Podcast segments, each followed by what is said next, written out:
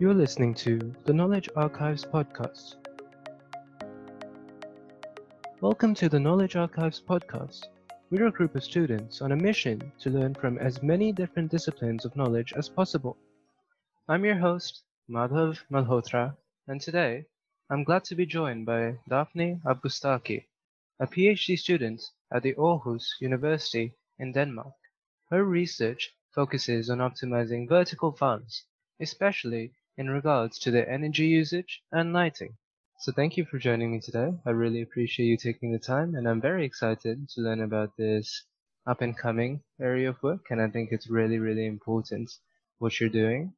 But I guess before we start talking about all of these different aspects of vertical farming, it would be great to just hear a little bit about yourself, your background, and how you got started in this area of work.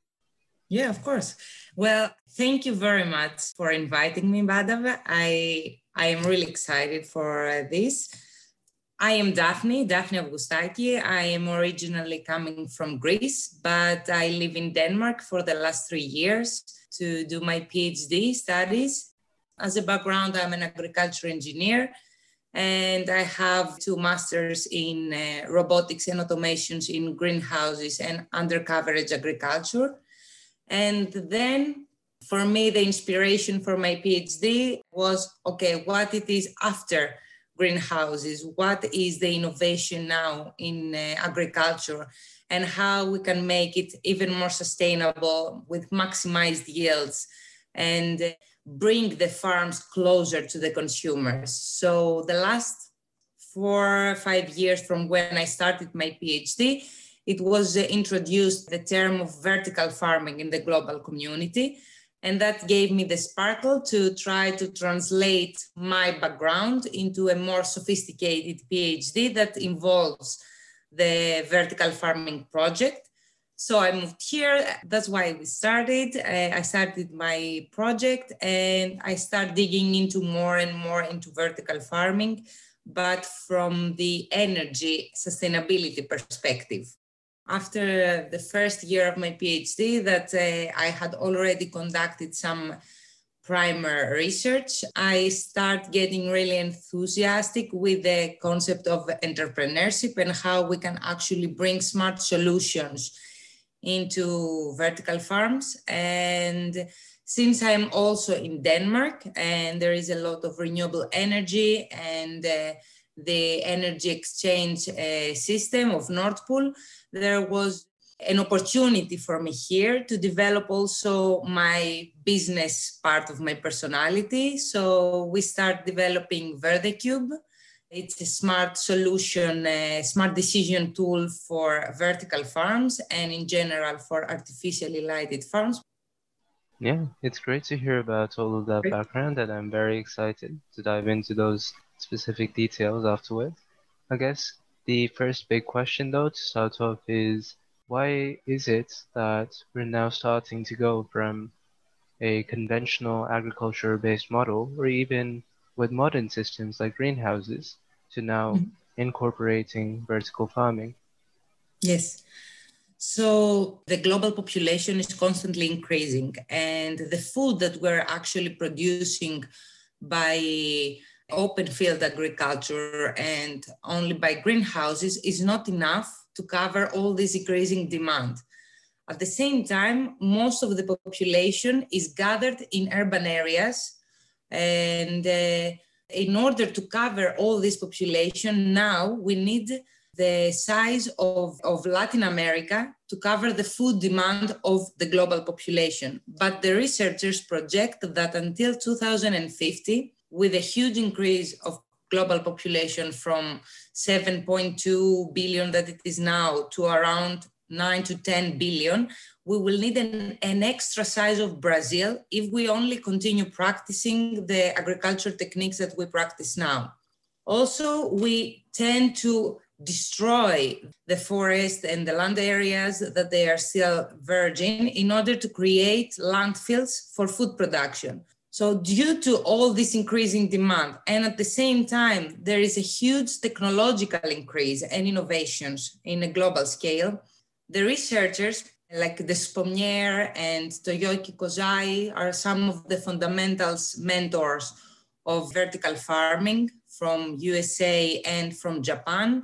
They start creating the concept of vertical farming with technologies that we already using in greenhouses like hydroponic systems that consist soilless cultivation techniques that we input the plants in different substrate materials and they are able to grow their roots in a much more sustainable and efficient way with higher water use efficiency and nutrient use efficiency. So we had these technologies already from smart greenhouses as we have, let's say, Netherlands in Europe or in USA and in Canada. And they try to put this in a 3D dimension because the 2D dimension was not enough for food production.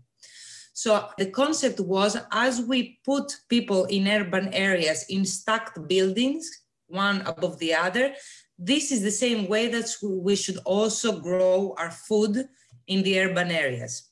The concept is uh, really based on how we can achieve the maximum of yield that we can produce per unit of land area, but with the smaller resource use inputs and high efficiency that we can achieve.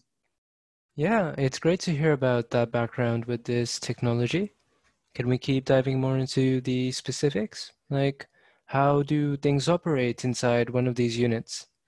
So we have really well thermal insulated growing areas that they are protected from uh, outdoor weather conditions and allow farmers to avoid the vulnerability and variability of the crops due to severe weather conditions, insects, bacteria, and many other factors that can cause damages in the yield quality and quantity. So we brought the crops inside, but we wanted them to be well thermal insulated and totally isolated, as I mentioned before. So we couldn't use the solar radiation because that would leave our system semi-open from uh, damages and it wasn't fully operated and fully automated. So we start using artificial light that has highly evolved during the years that at the beginning was high pressure sodium lamps and fluorescent lamps. Now we mainly use LED lamps because of the high uh, efficiency and efficacy of uh, electricity light that we use. And researchers try to optimize the three dimensions of light the light quality, meaning what is the nanometers band of the spectrum that lamps have uh, in their specifications and provide to the plants. And I have also listened the comment that why the, the lamps are giving purple light is this nuclear energy. No, it's not. It's because the lamps provide only the specific nanometers that the plants are actually able to absorb and use for their photosynthesis processes. So for the plants, research has shown that the most ideal bands of the spectrum is the blue, the red, and the near infrared parts of the spectrum. Blue and red gives us purple. This is why most of the interior farms, you see them in purple. Then it was the light quantity, meaning the intensity, how many photons are leaving from the lamps to the plants, and the light duration, the photo period, as we say it, how many hours of light do the plants receive in a daily basis. So they start seeing that plants actually can grow really fast they can control a lot of parameters in plant growing, like also apart from the size of the plants, we can also play with the color, texture, taste, and the different lighting solutions. So there is a very high increasing interest in the lighting specifications of each farm. Wow, yeah, it really seems like lighting is a really important factor in these vertical farms and I'd never imagined that just the change in lighting could make such a huge difference. Yes, but also due to the multiple hours of operation of the lamps, because they usually operate them between 12 to 24 hours daily, which is highly depend on the plant species, the growing stage, many different factors on how long we actually operate their lamps daily. But this consists one of the biggest costs of vertical farms, and uh, they will have really high demand on electricity to maintain an optimal environmental solution for our crops, but also to provide a more automatic environmental solution. So in general, vertical farms are usually located into the urban or peri-urban areas. So in that way, we are able to avoid the food miles and the CO2 emissions that come from food miles, since food is around 2,000 miles away from the producers to the consumers, and they have to travel it every day. We have losses of uh, crops, we have uh, lower quality, limited shelf time. So when we brought the crops into close to the consumers, we were able actually to provide them a much healthier, fresh and nutritious food for them. Since they are so automated, they allow farmers to implement really high technologies and also uh, work with renewable energy in smart grid systems like with wind turbines, with solar panels, and or with geothermal energy to absorb the energy and use it for the requirements of the operation of the farm. So it's really based on the high technology that we can apply and uh, the concept that we produce food for the local consumers. Yeah, it really sounds like a futurist dream in all of these different aspects of technology just coming mm-hmm. together to improve the efficiency. And, you know, as someone from the public, I see all of these futuristic lights, I see all of these amazing renewable energy sources, and I'm like, why is this not everywhere? So you were talking about the cost, and mm-hmm. that's one thing. So you talked about the energy costs as a part of that. Would you be able to dive a bit into if you have an estimate of the fixed cost of, say, implementing a mm-hmm. vertical farm versus a conventional farm? And then are there any other variable costs that we need to consider besides lighting? Yes. So, in general, at the beginning of a, a, breakthrough technology, there are always challenges that you have to face. And the more the years are passing, the technology becomes cheaper and cheaper due to the increased and advanced optimization that it's coming. The same case was for vertical farming. Of course, with the passing of the years and a lot of research, still there is a lot of space for optimization mainly in the lighting, but also in general in the cultivation techniques that we apply. But the cost of LEDs is constantly increasing, but at the same time, the, the efficacy, the efficiency of the lamps, how many photos they are actually able to produce, is constantly increasing. People have to understand that vertical farming is not in a target to replace open field agriculture. It's not the target of actually being able to grow everything and anything that we want into the vertical farms. And this is because being in the urban areas is expensive. It's, it's more expensive to pay your rent if you're close to a city. You have uh, advanced labor demand, which is one of the biggest costs, because you, apart from not needing a lot of people to actually uh, perform manual operations like harvesting, transplanting, and other processes in the farms, you need people that they are really specialized and have a sophisticated background on how to actually monitor and management this kind of production level. So we have high labor costs. And then one of the biggest is the energy costs that we have in terms of operational, but also in capital expenses. So lamps require big uh, initial investment in order to place them into the farms because there are specific dimensions, uh, the densities of the lamps that we need to calculate and put a lot of numbers of lamp and uh, wiring, uh, electricity.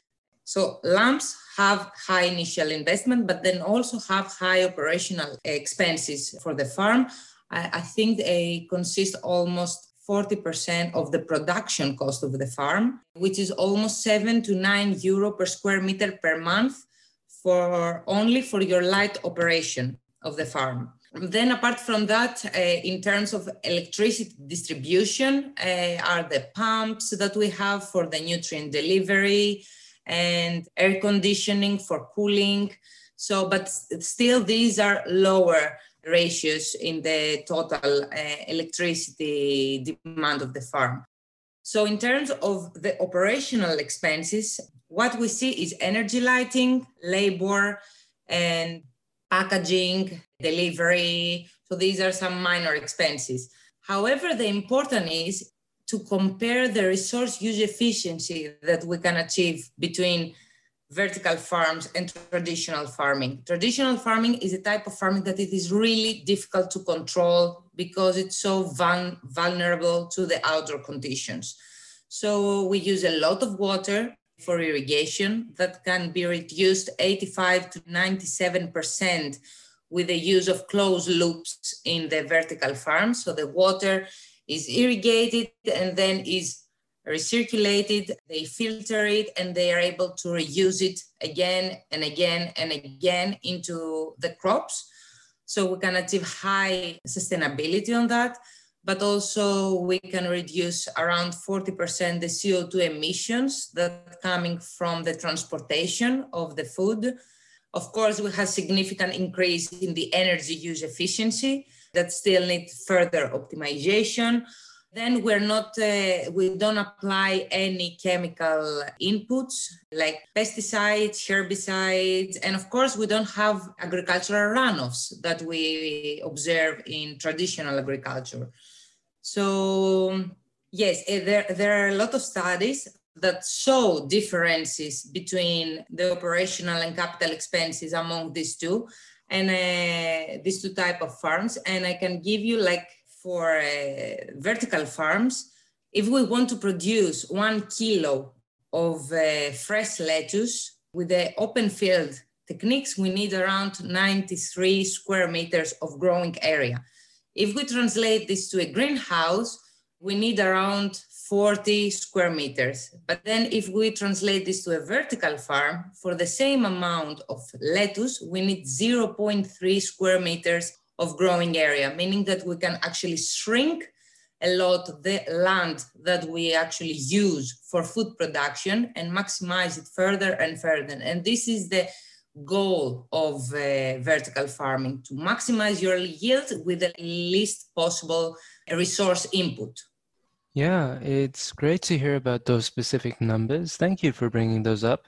One thing that I am curious about now is that after hearing about these costs and the importance of optimizing them, I thought it would be great to hear a little bit more about your own work about this when it comes to lighting in particular with VerdeCube. And also, if you do know of any other innovative companies that are also working on this problem, those would be great to hear about as well.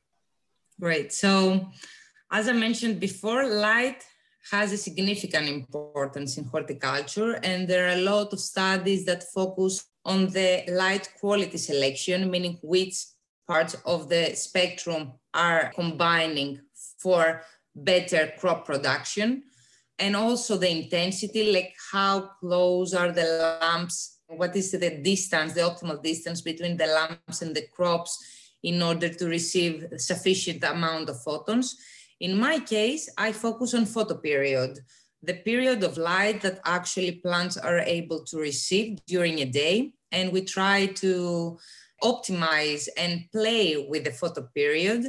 And what we developed in my PhD studies is we were focused a lot on the Danish electricity market, as I mentioned before, North, Nord Pool, which is a system that exchange energy prices between the Nordic countries of Europe and the Baltics. And we are able to, to forecast the electricity prices for a day ahead, the exchange numbers between the countries. So the electricity price is a fluctuating system like you also have in Canada and it's not a stable price. So this allows us actually to see what are going to be the lower electricity prices and the higher electricity prices during a day and shift the energy demand response on the cheapest electricity prices. But because the prices are not only reducing or only increasing and they are actually fluctuating a lot, what we performed in our experimental sessions is an intermittent lighting system where the lamps switch on and off based on the electricity market prices, but without affecting the growth rate and the development rate of plants. So, in order to achieve that, we constantly monitor the environmental conditions, both of the growth area, but also of the plants in terms of their substrate temperature, the chlorophyll content, the photosynthetic rate. So we monitor how much actually the plant's growing when we apply intermittent lighting. And we can actually save electricity by fitting this energy system into the most sustainable and cheap hours. So that was the concept of uh, our optimization. And this is also the basis behind VerdeCube, which is, as I mentioned before, my startup that has a software algorithm that uses the dynamic light provision that is linked with electricity market price fluctuations. And we combine it with data analysis from monitoring and plant physiology, morphology, development, and growth rate. So we are able to provide at the end to the farmers an intermittent lighting system that the lamps switch on and off based on the electricity market prices.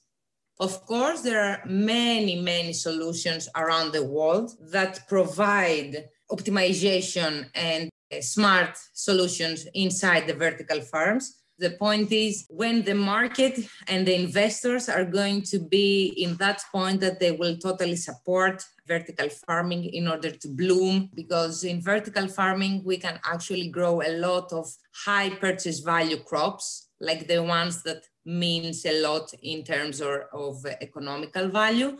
So we uh, grow fresh salads, herbs, flowers, medical cannabis.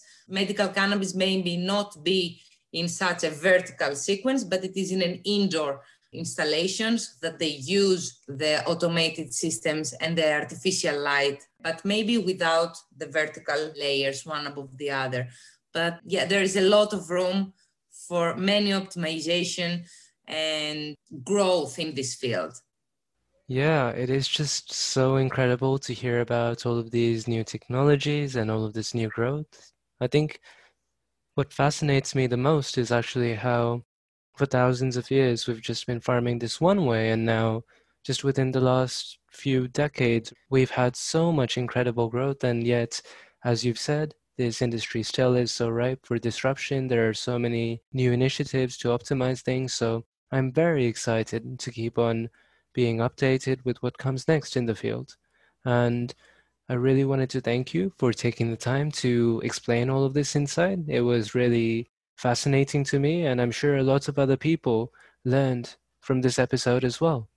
I hope I was a little helpful to give you some insights on this project, on this concept of new farming, and possibly what we really expect as scientific community is the acceptance of society to this novel type of farming and people embrace it and uh, actually support this kind of products with less skepticism and uh, feel that it's one of the safest way for food production when everything is controlled yeah yeah i think this is going to be helpful for more people to be educated about that mm-hmm. and i'll be sure to include a few of the links to the companies you mentioned or the research papers that you've been putting out, and I really, really appreciated you sharing your knowledge today.